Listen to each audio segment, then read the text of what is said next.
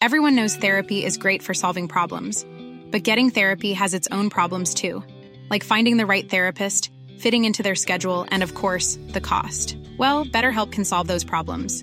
It's totally online and built around your schedule. It's surprisingly affordable too. Connect with a credentialed therapist by phone, video, or online chat, all from the comfort of your home. Visit betterhelp.com to learn more and save 10% on your first month. That's BetterHelp H E L P.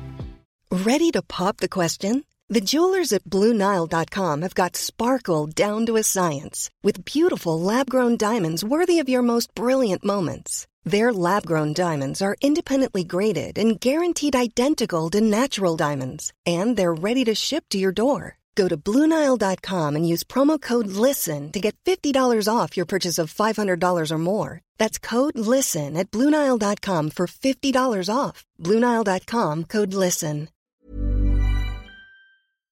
In this podcast, we look at the defeat of West Brom, look ahead at Reading, and answer your podcast questions. This is the Boro Breakdown podcast, and this is all your Boro Matchday chatter in a pod. Support. Curtis Fleming is there on the edge of the area. Fleming for Craig Hignett. Hit it, Higgy. Higgy hits the treble!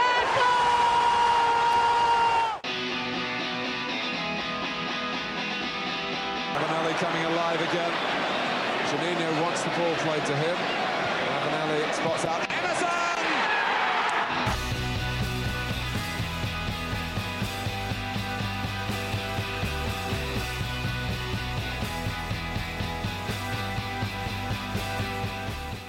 Welcome back to the Boro Breakdown podcast with Tom and Dana this week. Uh, no Johnny this week as he is on a tour of a sparkling water factory, so he'll be back for the next podcast. But yesterday, Boro's winning run was halted at the Hawthorns by West Brom. Boro losing 2 0 to two goals from Daryl Dike. Dana, you were there yesterday. How are you feeling after the defeat against West Brom? Not too different to last week, to be honest. Obviously, it's not good to go to an away ground for the first time and not win. Although, given the fact that I'd said that Boro were unbreakable last week, I probably should have expected it. We were probably due a defeat, to be fair, but there wasn't really anything that redeeming about that that away day. Obviously, we didn't have anything to celebrate, unfortunately, but I'm not too down B about it. I think spirits are very much still high. Obviously, last week we were incredibly positive, and I still feel the same. You know, I still really enjoy watching this team with the exception of yesterday, but we'll get on to that. And I still really like this this setup that we've got, and I still believe that we can get promoted this season. So yeah, my my opinion hasn't really changed too much, although it isn't great that we've lost because we haven't really been used to this over the past couple of weeks. But you know, it is what it is. It's sort of as you were for me. Yeah, I definitely have to agree with that. I mean, as much as yesterday's game wasn't an easy one to watch, uh, we were still playing the same way. We've played fantastically over the last five games, and it was probably going to happen at some point. It's just a shame it happened in a way day at West Brom where there was nothing really. Not, nothing really good about that mm. that game at all. Uh, but we also got Johnny to share his thoughts before he left to go to the Sparkling Water Factory. So Boro lost uh, 2 0. Um, how am I feeling about it? To be honest, I was quite impressed actually with West Brom uh, yesterday um, for a number of different reasons. And I thought they were thoroughly deserving of the win yesterday um, and how they set up and how they were able to have formation rotations and have some really fluid strategies um, going into the game yesterday.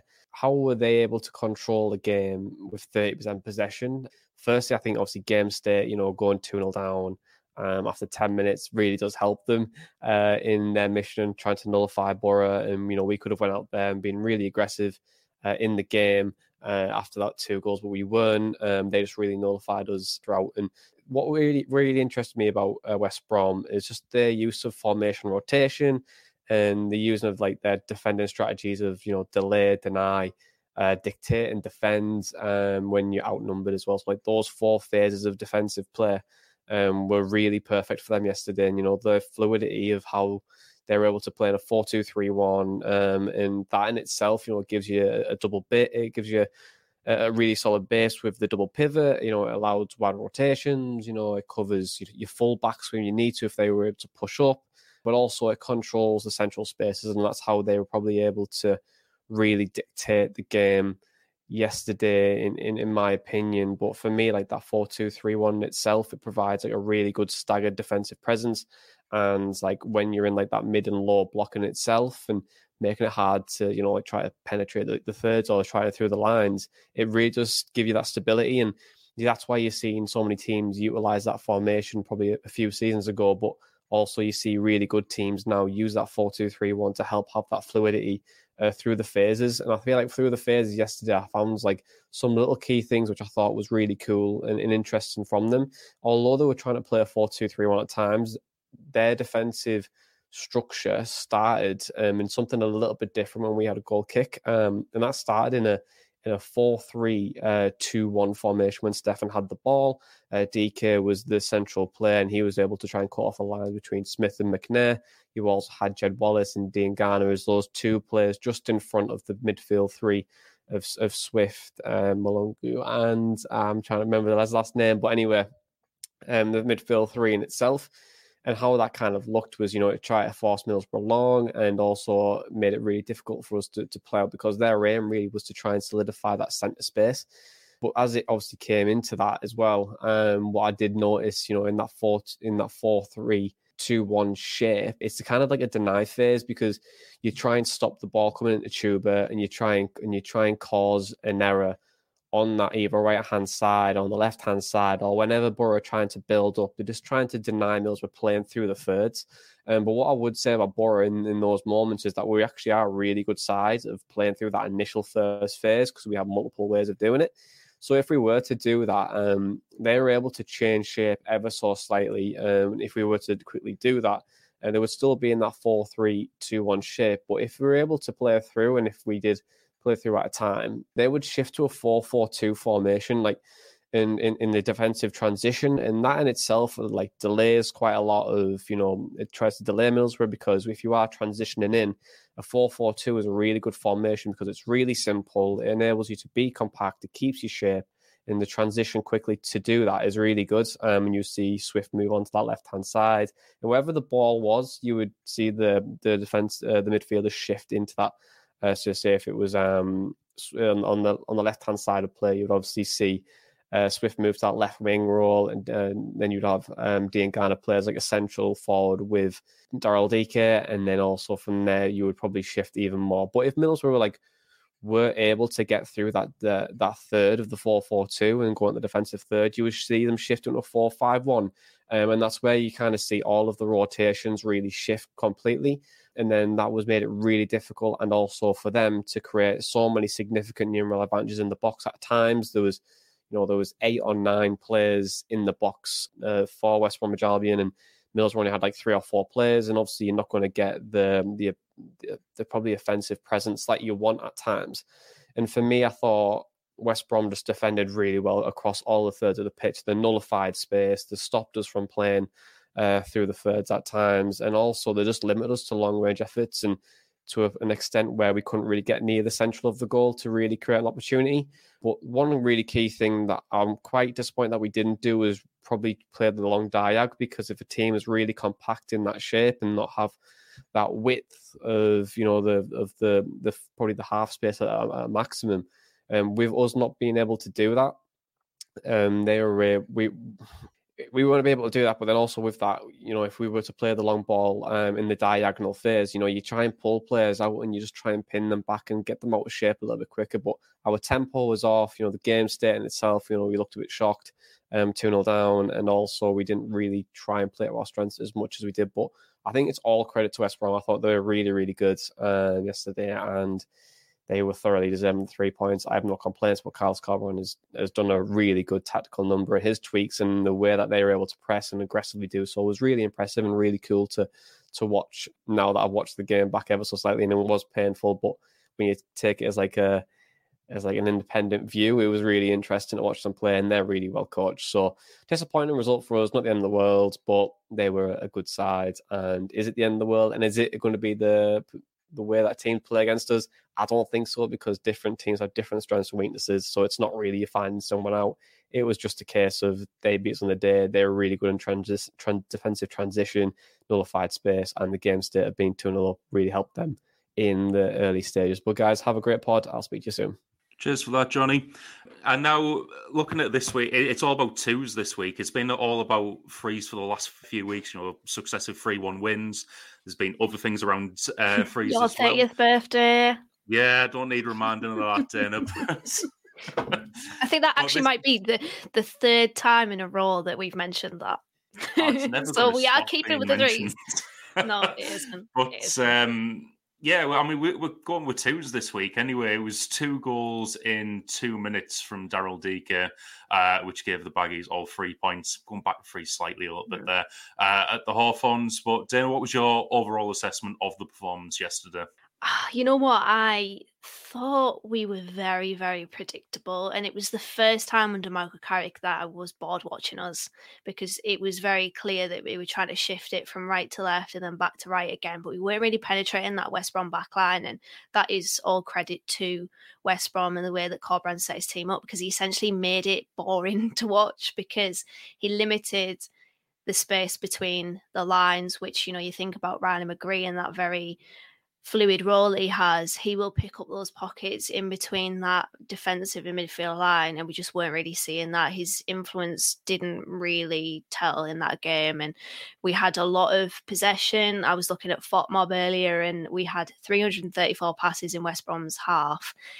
Which is a massive contrast to their 85 in ours. But for all of that sort of pretty possession playing build up, we just didn't really have the answers to their chess match really and and the fact that they basically said to us try to break us down we didn't really have the answer to that and it, it was disappointing I, I i don't know why Carrick didn't put Dan Barlaser on because thinking about that game, you know, he has the passing range whenever you have problems in midfield trying to break down an attack. I do think you look towards a player that can break that uh, deadlock, and he did help that happen against QPR last week. So I think the passing range that Dan Barlaser has, he's probably able to do that, but we didn't see him, which was a massive, massive surprise to me. I was just, yeah, I was just really bored. Um, we didn't get Archer in behind, we didn't stretch the game, we didn't have those runs be made off the ball down the right channel in particular. And I thought that right side was quite problematic for us. Of course, the two goals came down that um, sort of down that area. And I think where we see Tommy Smith tuck into a more sort of right sided centre back position at times did kind of mess us up a little bit because they were able to get in behind, they were able to get down those channels. And it was just, we, it was a bit of a crestfallen sort of situation when we're 2 0 down within 10 minutes. It was a two gate, sorry, a two minute period that really decided the game, unfortunately, and we didn't have the answers to it. Yeah, I'd, I'd, absolutely have to agree with that. I think the the word you said there, predictable, I really kind of picked up on myself. I did think at times yesterday it was reminding me a little bit of the kind of end times under Wilder last season, where we were going mm-hmm. right to left, had a lot of possession, but weren't kind of really doing much with it. I mean, we, we did look a lot more positive than that yesterday, so I don't want to compare it exactly to that but it, it did seem like they packed out the middle areas and just made it very hard for us to kind of do anything of note with with the ball. And and I was probably equally as surprised that we didn't see Barlaser yesterday. Um, I, I th- think you know we did make some changes trying to affect the game, but mm. maybe not necessarily the right ones. I think I understand putting Crooks on and you know putting Jones and, and, and Ramsey on trying to affect the game as well. But just think maybe in that middle area we, we could have done with something uh, a little bit extra. Yeah, I think with Crooks as well, when he came on, he was playing in those sort of right sided areas, which was a surprise to me because I thought, get the ball in the box. And that isn't me saying because he's tall, because that's not really his strength. It's more that he's a he's he's, decent at poaching. So I was thinking, try to get the ball into the box as much as you can. And we kind of didn't. I mean, in the whole of the game, Ryan Giles had uh, 16 crosses, by far the most of any player of both sides, but an expected assists number of 0.2, which is incredibly low. I think the deliveries, both from open player and from set pieces, again, our corners were really poor. It just, it just wasn't a good day at the office for us, unfortunately. And you know, we are usually great scorers under Michael Carrick. I think I believe that's the second time now that we've blanked under him. So it's very difficult for a team to stop us from scoring. And I just want to mention what my Baggies friend uh, Ben said, I just want to read this out, get this. Um, so he said, Our keeper situation is a huge issue. Button can't play anymore, which is a very diplomatic way of saying shit. Uh, Griffiths just doesn't instill any confidence in the defence. We've gone from keeping so many clean sheets to just keeping none. So thanks for the, um, you know, thanks for that, Ben. Clean sheet there for you. Then he said, DK just isn't scoring slash contributing. There's two goals for DK. And then he said, just can't see how we keep you out. So we need to score two, probably three, just to get anything. And there we are, Boro blank. So thanks for that, Ben. Could you give him a message back and just ask him what the lottery numbers aren't going to be in a, in a couple of days' time, so we can just we, we can put put some lottery tickets on ourselves, Mystic try and reverse Meg. jinx that. Looking at the um, the team selection yesterday, Carrick made two changes going into the game with Howson and Forss coming back in. Do you think he was maybe looking for you know the tried and tested there, um, you know the changes from from QPR, or do you think he he maybe set up with with those two coming back in for a different purpose? No, I think I mean I was expecting the changes to to sort of be restored. I even said to Ben, you know, I wouldn't be surprised if Ramsey's dropped, Forss comes back in, and we sort of revert back to the side that served us so well previously. So I think that game against QPR was just rotation, keep things fresh. A lot of teams in the championship do seem to be waning a little bit in their energy levels. I think Sunderland are one of them, thankfully. Get in. Um, but, you know, I think it's probably the time now where you do start to see teams become a little bit frail in their in their energy output. We saw it with ourselves last season when we played Sheffield United. We just looked goosed. I remember saying that on that particular pod. So I think it was probably just for rotational purposes. But I was happy to see the, you know, Forss come back in in particular. What surprised me was Paddy McNair because I thought, you know, the rotation of both him and Fry, we usually see somebody a little bit more technically gifted, should we say, come up against Paddy McNair, and then Fry will deal with the the sort of physicality, the the the number nines that are a, a, big physical problem and presence. So I was a bit surprised that Fry wasn't in because I think DK is definitely not just a one trick pony. He's not just, you know, the the sort of physical presence up front. You know, he's got a little bit more about him as well. But I just thought he was probably a better matchup against Fry than McNair. But I'm looking at the goals and thinking they didn't come from necessarily those sorts of aerial duel situations. So it kind of is what it is there. But I, I was happy to see the changes. It's just unfortunate that they didn't get us the win. Yeah, I, I, definitely have to agree with the whole uh, Fry McNair debate. Uh, I, I, think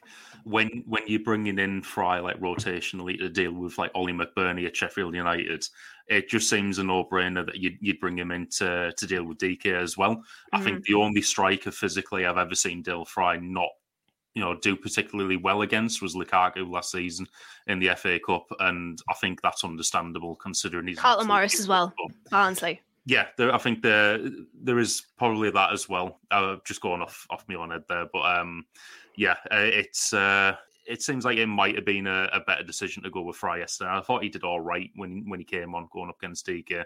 It, it was interesting that DK was just hitting the deck quite a lot when they were 2 0 mm. up and wasn't really holding off defenders anymore uh, mm. when he'd, he'd forced McNair to go off. Uh, but speaking of DK, two goals in two minutes yesterday. On the subject of the second goal, there was a lot of people talking about it on Twitter. But do you think Zach Steffen can do better there? you know what? My immediate reaction to that when I saw it go in, it was, I thought Stephanie should be doing better there. And I have seen people say that eh, you know it was a shot at a point blank range. I'm sorry, that's not a point blank range. The follow up, where obviously DK converts it, that's point blank range. But I, I don't know. I just feel like he plants his foot into the ground when he makes that save. So much so that I think his momentum's very much stuck in the ground and that his reaction maybe is a little bit delayed from that. But I mean, the goal itself, it starts from a, a long punt upfield from, from the goalkeeper, Griffiths. Very difficult to say that. Griff, Griffiths. It's just too much going on there for me, for my tongue. But um, you know, McNair heads it back out, and we're sort of in a central midfield position. And there's some really good build up play, really intricate passing from West Brom, I do have to say. But then Darragh Lenihan half commits himself to DK. I think our defensive shape is a bit of a mess here, to be fair. And then DK plays a nice give a goal with Jed Wallace. DK then, as Wallace finds Swift on the left of McNair, about 10 yards out from our 18 yard box, makes a run beyond Lenihan and gets between both him and Giles. And Tom, a question for you out of the whole West Brom team, which two players do you not want to give any license to create to? Oh, that'd be Jed Wallace and John Swift. And which two players did Boro give license to create to? Uh, I think that would be Jed Wallace and John Swift.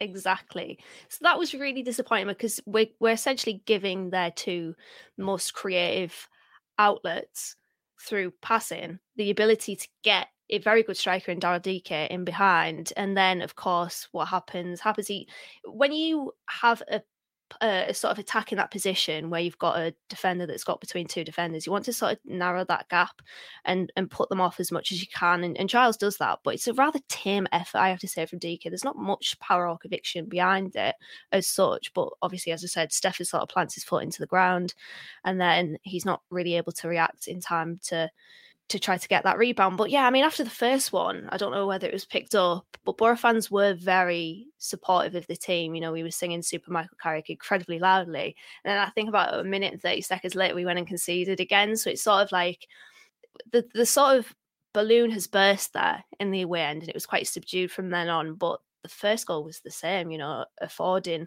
key players space. It was Jed Wallace that obviously supplied Daryl Dike for the first goal. There was a suspicion of offside for me, but I think having seen it back, I think he's he's onside.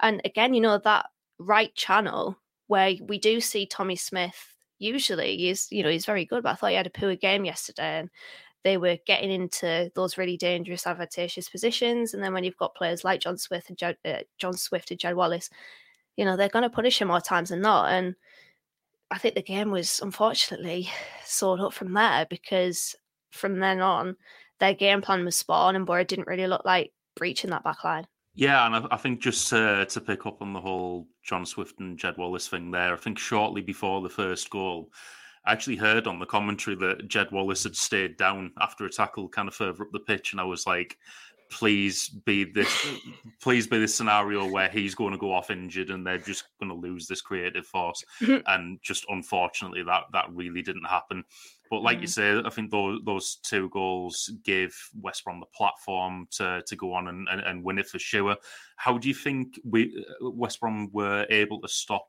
uh, Boro from playing yesterday? I think it's like what what I said and what Johnny said. It was really compacting the space between the lines so that we couldn't really operate in the areas that we do tend to, and they they did. There was one point in the second half where Boro were quite advanced, and you know we had quite a high line, and the play was very condensed in West Brom's half, and you could tell that what their game plan was. There's, you know, there's a very negative perception about parking the bus, thanks to Jose Mourinho, probably, but it worked for them. So I have to say, fair play. I can't really complain about the result because the way that West Brom performed, the way that they nullified us in closing down the space, in basically putting two walls between Boro and the goal. There's so many times where you look back at the game, and I've seen a few clips on Wyscout uh, this morning, where you've got Aaron Ramsey coming on the pitch. He tries to look for a, a way to try to like sort of thread a ball through, just something to be able to unlock the door.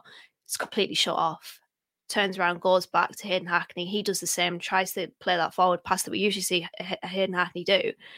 He has to pass back to the defence. And that was the theme of the game, I think, where Boro were just trying to find these these spaces, these runs. But to be honest, as a fan, when I'm watching that sort of game, I'm thinking, right, quicken the tempo. We have such good off the ball movement that we are able to take players out of positions and then, you know, be able to sort of take those spaces that have been vacated and and you know do what we do best to create from it. But we just didn't do that. And that's why I was really disappointed.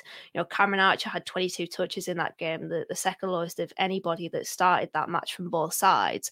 So we didn't get him involved in the game. I think Chuba was on 26 touches, so not that far in front of Archer. So our key influences were just not influencing the game enough because of the blockage that basically West Brom were putting on that football match, being able to really condense the game and, and compact their structure, which was really good. And maybe that's something that we have to keep in mind for upcoming games because Reading will do the exact same thing. Yeah, on, on that point, we had a, a, question coming from Steve who said, Do you think this game and last week against QPR have given teams a blueprint on how to nullify us? I suppose against QPR last week, it's it's to a lesser extent because they did lose, but they did kind of hold out for, for quite a while. W- would you agree with that? Yeah, I mean, I think there's always uh, a, a, way to nullify a team. And I think with us, it's definitely trying to limit the influence and negate the strengths of our key players like McGree, like Akpom, like Archer when you take him out the game, as we saw yesterday. But I think we should usually have enough in us, being the second top scorers in the championship, to break through anyway. And I mean, we've got somebody on the bench that didn't come off yesterday, as I mentioned in Dan Barlaser, that I think should have come on and because he broke the, the you know helped break the deadlock against QPR, I think he's the type of player to be able to do that. But it's something to be mindful of. I think but these low block teams are playing a low block for a reason because I think they'll probably see that and know that Boro have a little tiny potential of weakness to not be able to penetrate a backline. But you know, we do that more times than not. So I'm not too worried about it. But we'll see. We'll see because teams I think know our uh, our strengths and they probably now know how to negate our our strengths as well and turn it into a bit of a weakness. On a very kind of similar subject, uh, we had a question from Callum Q who said, if teams are going to sit deep and more compact against us and look to play on the break, should we be starting Barlaser more so we can be more creative from deep positions and unlock the defence? Obviously, we already know your thoughts on that, and I would tend to agree as well. But just to kind of uh, switch that question up a little bit, if you're looking at starting Barlaser more, who would you look to take out of that centre midfield partnership? It's difficult, isn't it? I think firstly, I probably wouldn't start him. I'd I'd definitely bring him off the bench, but in conversation about starting him, or I think you've got to probably say Jonny Howson, but it's tough either way because we have seen them two play really well together and they complement each other incredibly well, both Howson and Hackney. But I just don't think they had a great game yesterday. Just on the sort of subject of, uh, of the game, I thought their first touches are usually very, very solid and they're able to get each other out of difficult, tight positions. And we see that first touch really slick, one touch passing moves, but just didn't really see it yesterday. It didn't come off. I would probably say Howson for me. Yeah, I'd, i think I'd probably have to agree with that, uh, to be honest. Bit of a talking point later in the game. Paddy McNair took uh, what looked like an elbow to the nose from from Daryl Dike, bit of a flailing arm while he was trying to trying to hold him off. He got stretched stretched off, and to be honest, that it looked horrendous. There was blood everywhere. like I, I, mean, I, I've got absolutely you know, no problem the fact that he was uh, stretched off uh, after that. He, he didn't look like he knew where he was. Do you think we could have had a case for a red card there? I didn't actually see it. All I saw was DK having a Paddy McCaw esque run through our entire defence into the box. I've looked at it on Wyscout, but for some reason they don't have replays, so I only saw the the sort of first look of it. I don't know if there's malicious intent there. Um, I don't know if you saw a replay, Tom, whether you could sort of give me a better insight than what I saw because I didn't actually see it at the time. I didn't know why Paddy McNair went down, but I, I don't know whether there was intent there from Dike. I didn't really see a replay. I don't think there was intent from what we saw on the replays. I genuinely think he was trying to hold the ball off, and it was just kind of clumsy that he did that. Mm it, it, didn't look like he'd like intentionally like swung his elbow back uh, into McNair's face, but the injury, like I say, looked horrendous. Just no wonder that that Paddy McNair was stretched off after it because I haven't even seen any pictures of it either. It's almost like it didn't happen to me. I don't know what's going on. It's like this like blackout. Oh, on, honestly, I think you'd have to like put the pictures in black and white and stuff for you know for for how bad it was. Um like I said, I don't think there was any intent, but there was a lot of conversation after the game where it was like, if there was VAR in the championship, you, you know, because the ref would have let that goal stand had he scored, and say mm. if that, if there was VAR in the championship, that would have had to have been looked at, and potentially there could have been a red card there. I'm not too sure myself. Like I say, I, I couldn't see any intent there, um, but it was a pretty horrific uh, facial injury, and uh, I think if I'd have seen that in the Premier League, and that had caused a red card, I really wouldn't have been surprised. Mm, I think, I think for me, incidents like that, I think is about intent. And if it if it didn't look like that was his intention, then I don't know. I kind of feel like it's it's just one of those where it's he's tried to hold the ball up and you know he's just elbowed Paddy McNair straight in the nose. I don't know. It's it's it's a sort of fine line, isn't it? But I think intent is really important. If it didn't look like he intended that, then yeah, I don't think there's much of a conversation to be had, to be honest. But as I said, I didn't see a replay. I only saw it sort of as it happened in the game. And then when I looked back on Wyscout, I don't know why Wyscout doesn't have the replays this week, but it is what it is. Mother's Day is around the corner. Find the perfect gift for the mom in your life with a stunning piece of jewelry from Blue Nile. From timeless pearls to dazzling gemstones, Blue Nile has something she'll adore. Need it fast? Most items can ship overnight. Plus, enjoy guaranteed free shipping and returns. Don't miss our special Mother's Day deals. Save big on the season's most beautiful trends. For a limited time, get up to 50% off by going to Bluenile.com. That's Bluenile.com.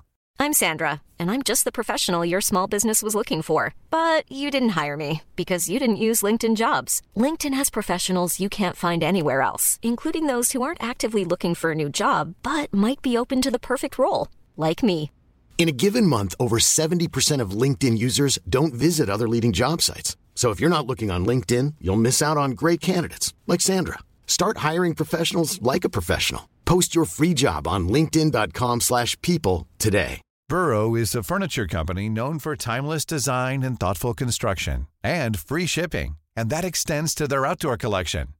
Their outdoor furniture is built to withstand the elements, featuring rust-proof stainless steel hardware, weather-ready teak, and quick-dry foam cushions.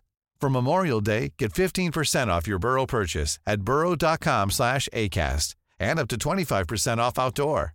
That's up to 25% off outdoor furniture at burrow.com slash ACAST. Hey there, it's Michelle Norris. I'm host of a podcast called Your Mama's Kitchen. When I travel, I'm usually looking for a way to find a taste of home when I'm not at home. And one of the things I love to do when I am at home is entertain. And Airbnb allows me to do that. When I was in California recently, I rented a house that had a great kitchen. And when we were sitting around the table, we're all thinking, we're in someone else's house. Someone could be in all of our homes as well. If you have a home, but you're not always at home, you have an Airbnb. Your home might be worth more than you think. Find out how much at airbnb.com/slash host. Yeah. So moving on now to podcast questions. Uh, every week you get the chance to ask us a question, whether that's through our social media channels, email, or our Telegram chat. Uh, whereas I'm sure Johnny says every week you know, we speak about everything other than football there. Uh, although there has been quite a bit of football chat there recently, so um, yeah, that that's definitely been been a bit of an improvement. Um, first question there from Borough and that. If offered Steffen for 10 million at the end of the season, what would you do? Would you take it, negotiate, or pass? Pass. 10 million. No, no chance. Yeah, I'd, I'd have to agree with that. I mean, potential for negotiation, do you think? Or do you think end of the season we try and find someone else who can kind of fit the system uh, a bit better? Mm, I don't maybe, know. It's going to be. better, but can do better. Yeah, I, I know. I know what you mean. Yeah, I mean, it's going to be interesting, isn't it? Because I think there are a lot of goalkeepers out there that play the way that Steffen does. This isn't a new introduction to football, and we do see a lot more goalkeepers now playing with the ball uh, at their feet and having the responsibility to not only play sweeper but to essentially be a, an additional outfield player, if you like. So I don't know if it'll be necessarily difficult to identify one, but obviously bringing one in might be a little bit more difficult. I mean, there's Michael Cooper at Plymouth who is injured at the moment, but I think he's a very, very good goalkeeper who probably will play in the Premier League at some point very, very soon. So there's one potential option. With Steffen, I mean, I do quite like Steffen, and you know, I think we've defended him on this pod. But for 10 million, I'm just, I'm not, I'm just not, I, I'm no, not for me. 10 million, not for me. Yeah, I think it'd be a bit of an expensive sign, and if we were going to try and get him permanently, obviously there was mm. a, a brief rumor of that in January, but we never really heard anything more than that. And just on on the subject there, we mentioned Michael Cooper. We obviously were looking in our pre-season transfer pods at goalkeepers who would fit that kind of uh, fit that kind of mold. Michael Cooper came up. Uh, I know I'd suggested Liam Kelly in our chats, who's playing up in Motherwell. There are keepers out there who can do do it, but I don't think any of us would ever ever seen Zach Steffen signing. I think we were looking at yeah. signings that we thought were realistic at the time, and that you know we wouldn't have ever expected that. So it, it's you know we, we, do have a good goalkeeper there. You know he he does fit the mold of what we want to do and how we want to play out from the back and stuff. It's just it would be very expensive uh, to get him on a permanent. And then second question from Ted: Do you think Carrick's calm demeanour also means that we start some games slowly, uh, such as today, Sheffield United and QPR? I don't know if it's necessarily Carrick's calm demeanour. I don't really un- I, I don't really know what uh, what the issue is unfortunately i mean if we take the west brom goal it's just sloppy from our defense allowing the space in behind and then sheffield united it's just a long throw that catches us out and i think probably Darragh Lenihan's also a little bit um, suspect for for that Oli McBurnie goal. I don't know. I think it's probably just key moments where Boro are unfortunate. Just you know, we talk about percentages a lot of that one percent being that one percent better on this podcast. I think unfortunately in those moments we're just that one percent worse than usual. But as I said, and, and you know, I'll reiterate in regards to our goal scoring exploits, we are usually, with the exception of yesterday and the Sunderland game, very good at scoring goals. So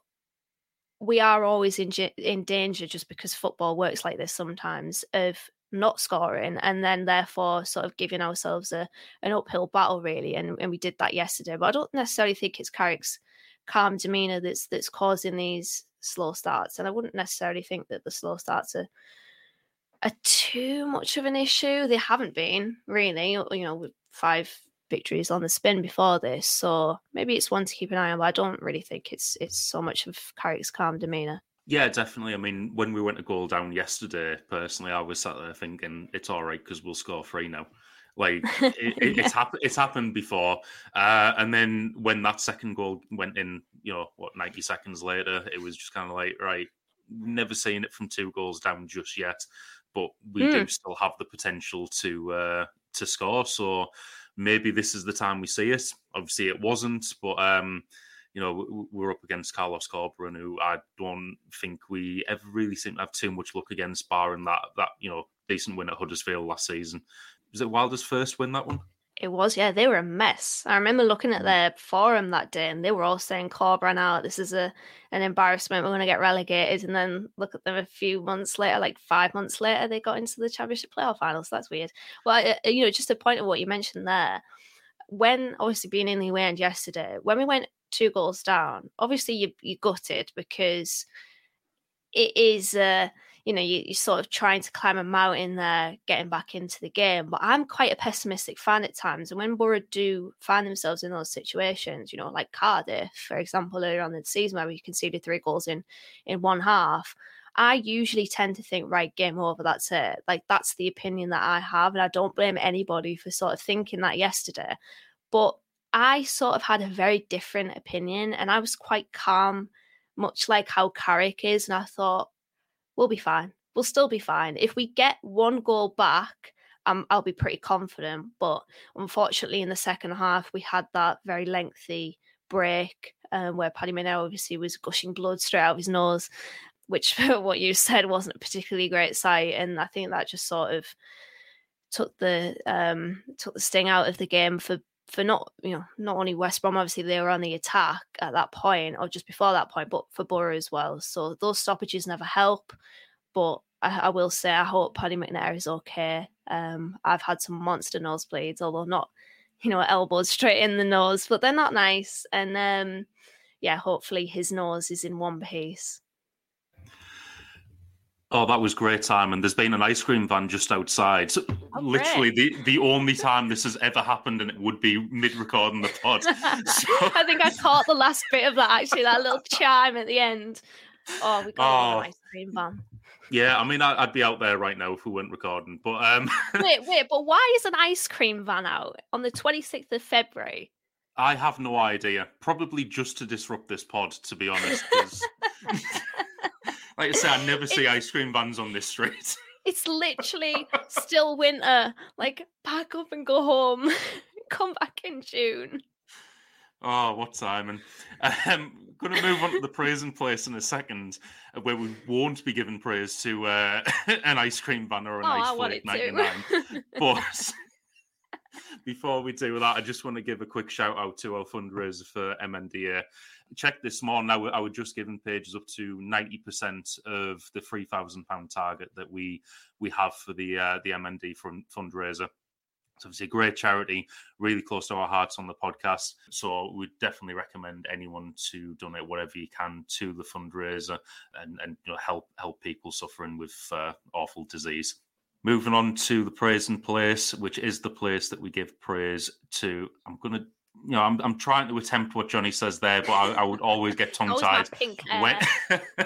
yeah, we'll give praise to Dana's pink hair and a nice flick 99. so, Dana, who, if anyone, is in the present place for you this week? Mr. Whippy. Ryan Giles. I wish. Um, no, I, you know what? It's difficult because I don't think anybody had a great game yesterday. Obviously, our possession dominance was very obvious, but I thought we had a poor showing um, at the Hawthorn, so I don't really know who I can who I could give praise to. Maybe Aaron Ramsey's cameo. I think there's um, you know certain qualities of his game that I think he you know he, he looks quite bright, brave, positive, but I think we're clutching really. I'll give, you know what? I'll give it to my cousin Joe. Um, bumped into Joe before the game, uh, and it was a birth. Uh, it was her daughter's birthday, Carissa. So yeah, I'll give it to to Joe and Carissa. We love uh, bumping into random members of the malt bands. So yeah, we're clutching at straws. I'm gonna have to give it to Joe and Carissa. yeah, it's it's definitely a bit of a bit of a difficult one to uh, to, to pick for this week. Um, like you said, there, there wasn't too much in terms of positives on the pitch, and maybe Aaron Ramsey is the only one who deserves a, a little bit of praise yesterday. I, I think probably one of the only positive perform- performances I saw. One of the only other ones, sorry, was you know Akpom trying to get involved when he was on the ball and being quite physical, but. I, I think that would be a very kind of like low bar for for the praise and place this week. So, Mm. Yeah, it, it's it's difficult. We'll, we'll, maybe put Aaron Ramsey in there and um, and your cousin, as you mentioned, and uh, Clarissa. what a great present place this week. Yeah, it's uh, it, it's not not been uh, too full this week, but you know, hopefully it will be next week when we welcome Paul Ince's Reading to the Riverside the Royals are coming off, uh, coming to the Riverside, sorry, off the back of a 3 1 win against Blackpool. But we spoke to Alex from the El Park, M, bloody hell, Elm Park Royals podcast to find out more about the Royals this season. Hey, it's Alex from Elm Park Royals here, just to give you a bit of a lowdown on Reading and how our season's been, and basically what you need to look out for next weekend. We're sitting just inside the bottom half, I think, as of Sunday morning. Um, and our season's been okay this season. It's a really odd season to try and analyse because we were expected to finish in the bottom three. No doubt everybody had us to be relegated, and yet we've never really ever troubled the, the relegation battle this season. We've always been fairly comfortable. We're 13 points, I think, currently off the relegation zone, nine points off the playoffs. We're, we're almost the definition of mid table this season. And that's despite the fact that we've had a a weird season watching Reading. There's been times when the style of play has been really kind of derided by Reading fans, and performances have felt like they've not been that good. And yet at home we've been excellent, but on the road we've been really poor. We've only won three times away from home this season so far, yet we've won ten at home. So it's a it's a really strange situation watching Reading this season. In terms of key players, Tom Ince is our best player this season. He's been absolutely fantastic. He's got a 90 minute engine, never stops. And he, he's generally our best creator. We've also had a good performance yesterday in our win against Blackpool from Yakou Meite, who's not really featured very much this season, but we changed our formation and our style yesterday. We've generally been playing a five at the back system this season. However, yesterday we went to a four at the back and played 4 3 3 or 4 1 4 1, depending on who you asked. With him back in the side, we looked a lot less direct and a lot less long ball, just pumping it to Andy Carroll, and there was a bit more playmaking ability in the side. So if he starts, that will be interesting to see how he does next weekend. However, against Boro, I think it might be a case of going back to a five at the back system next weekend. So Tom Ince is probably going to be the one to look out for next weekend in terms of chance creation for us. I know Boro obviously lost against West Brom yesterday, so I'm not quite as pessimistic as maybe I, I would have been beforehand, but I think it's still going to be a really difficult game for Reading. I'd be very surprised if we if we took anything from it. It's going to take a really good performance from us to to pick up a point. I think. Uh, Boro flying, you know, so high into Michael Carrick. And I think I'll probably predict a 2 0 loss. Um, Boro to pick up all three points. And that's probably being a little bit optimistic. Uh, on the road has not been a lot of fun following Reading this season. Well, thanks to Alex from Elm Park Royals for that. Very pessimistic there. Some key notes on on Reading. Tom Ince is top of their scoring and assist chart with nine goals and four assists, and he's also got their highest FOTMOB rating this season uh, with seven point two eight. So that uh, father son Tom Ince and Paul Ince's duo working quite well once again. Yakou Meite, the fan favourite mentioned there in the clip, uh, was unplayable and one of the best wingers in the league, according to some Reading fans. We've got Dean Bouzanis, you know, expected to start in goal next week with Joe Lumley, unfortunately not eligible to play. Uh, shade, shady, shade um, we, we, probably should be expecting an Andy Carroll goal because hmm. it always seems to happen. But he's, you know, usually used as as an outlet to hold the ball up and bring uh, Hoilett into the game. And Tom Ince usually plays in a free roam position to try and bring overloads we know what Alex thinks of what his score prediction is. Dana, what's your thoughts on the game, and what would your prediction be? I don't think this is going to be a particularly good watch. I do think that they will set up in a low block, much how much like how they did last season. And I, I actually thought last season it was the, obviously the the game where Matt Crooks pops up with the with the late double, who wins the game for us. I actually thought that in that game they defended pretty decently. It was just that they tired towards the end, and obviously Isaiah Jones did what Isaiah Jones was doing very often last season and unlocked the door. But I'm looking at FOTMOB now, and Reading averaged the lowest percentage of possession in their games this season, 41.5% rock bottom. So I do think, from what I've seen, what I've heard of Reading, they do like to try to contain the team and then hit them on the counter attack.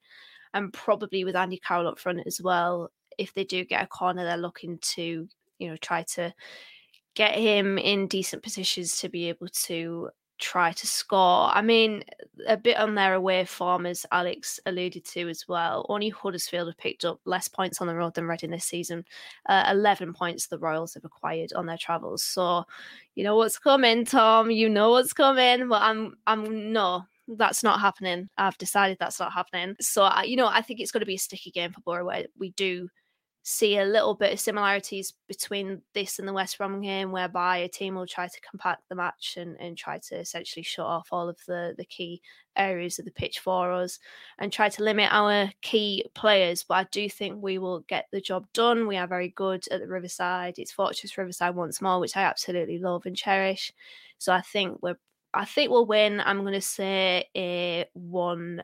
No, I'm going to say 2 0, but the way that it'll go is it'll be 1 0 for a while. Tie it, and we'll get that second really late in the game.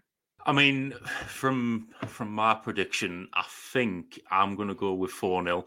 Don't ask me Whoa. why, but I want to see some some sort of bounce back from that, that 2 0 loss against West Brom. I, I think it's going to be a, a tough game trying to break them down first. But I think if we can score early and force them to open up a little bit, we can create the chances to to to score more and hopefully we can recreate some of the the higher scoring wins that we've had kind of earlier in the season. Uh, you know, the four one against Wigan where Akpom got his hat trick. Really, really want to see Akpom get that twentieth as well. Ooh, um, yes. You know, Yeah. Bor- Boro posted something earlier this week saying, "Oh, he's part of an elite club now to score twenty in all competitions." And it's just like, yes, he's still on 19 in the league though. Like we just want him to Mm. get that one more league goal, just uh, to say that he's done it. And you know, we, we've had that that striker hit 20, 20 league goals again. So four 0 and I'm going to go with Akpom getting at least one of them. Hopefully, uh, you know what I was thinking during the game yesterday. I was like, it, you know, if Akpom scores in this game, then in a way, I'd much prefer if he didn't and just sort of, you know, score against Reading in front of the Riverside because a somewhat consolation type goal in a in a game that wasn't particularly great for Boro. For that to be the one that gets him twenty league goals would be ah, it would take the shine off it a little bit. So uh, yeah, I want him to to hit 20 league goals at the Riverside. And you know what? I think he can do it. I really do. I think he could do it next week. But yeah, bold with that prediction. I think I went bold a few it was for the QPR game, wasn't it? And didn't didn't get there. But I think I was close. Yeah, I, th- I think you were. I think at the moment, 3 1 would have been the banker up until yesterday. You know, Mm. 3 1 and then maybe Akpom to score. And then, uh, you know, as long as I keep betting on it, it'll probably never happen again. So I won't be. Yeah. But It was oh, it was Blackpool. It was Blackpool. I said 4 0 and we won 3 0. So it was, yeah, I was close. I was close. Yeah, very, very close. Hopefully, it's not going to be close next week, though. Um, and that is it for today. So, thanks for joining us, Dana, as always, and thanks to listeners and you know anyone watching us YouTube. Thanks for listening and watching, as always. Don't forget to rate us five stars and subscribe on YouTube and podcast providers. It helps us get found by other Boro fans.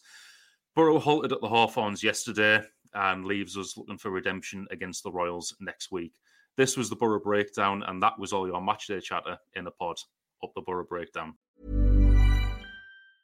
Mom deserves the best, and there's no better place to shop for Mother's Day than Whole Foods Market. They're your destination for unbeatable savings, from premium gifts to show-stopping flowers and irresistible desserts. Start by saving 33% with Prime on all body care and candles. Then get a 15-stem bunch of tulips for just $9.99 each with Prime. Round out Mom's menu with festive rosé, irresistible berry chantilly cake, and more special treats. Come celebrate Mother's Day at Whole Foods Market.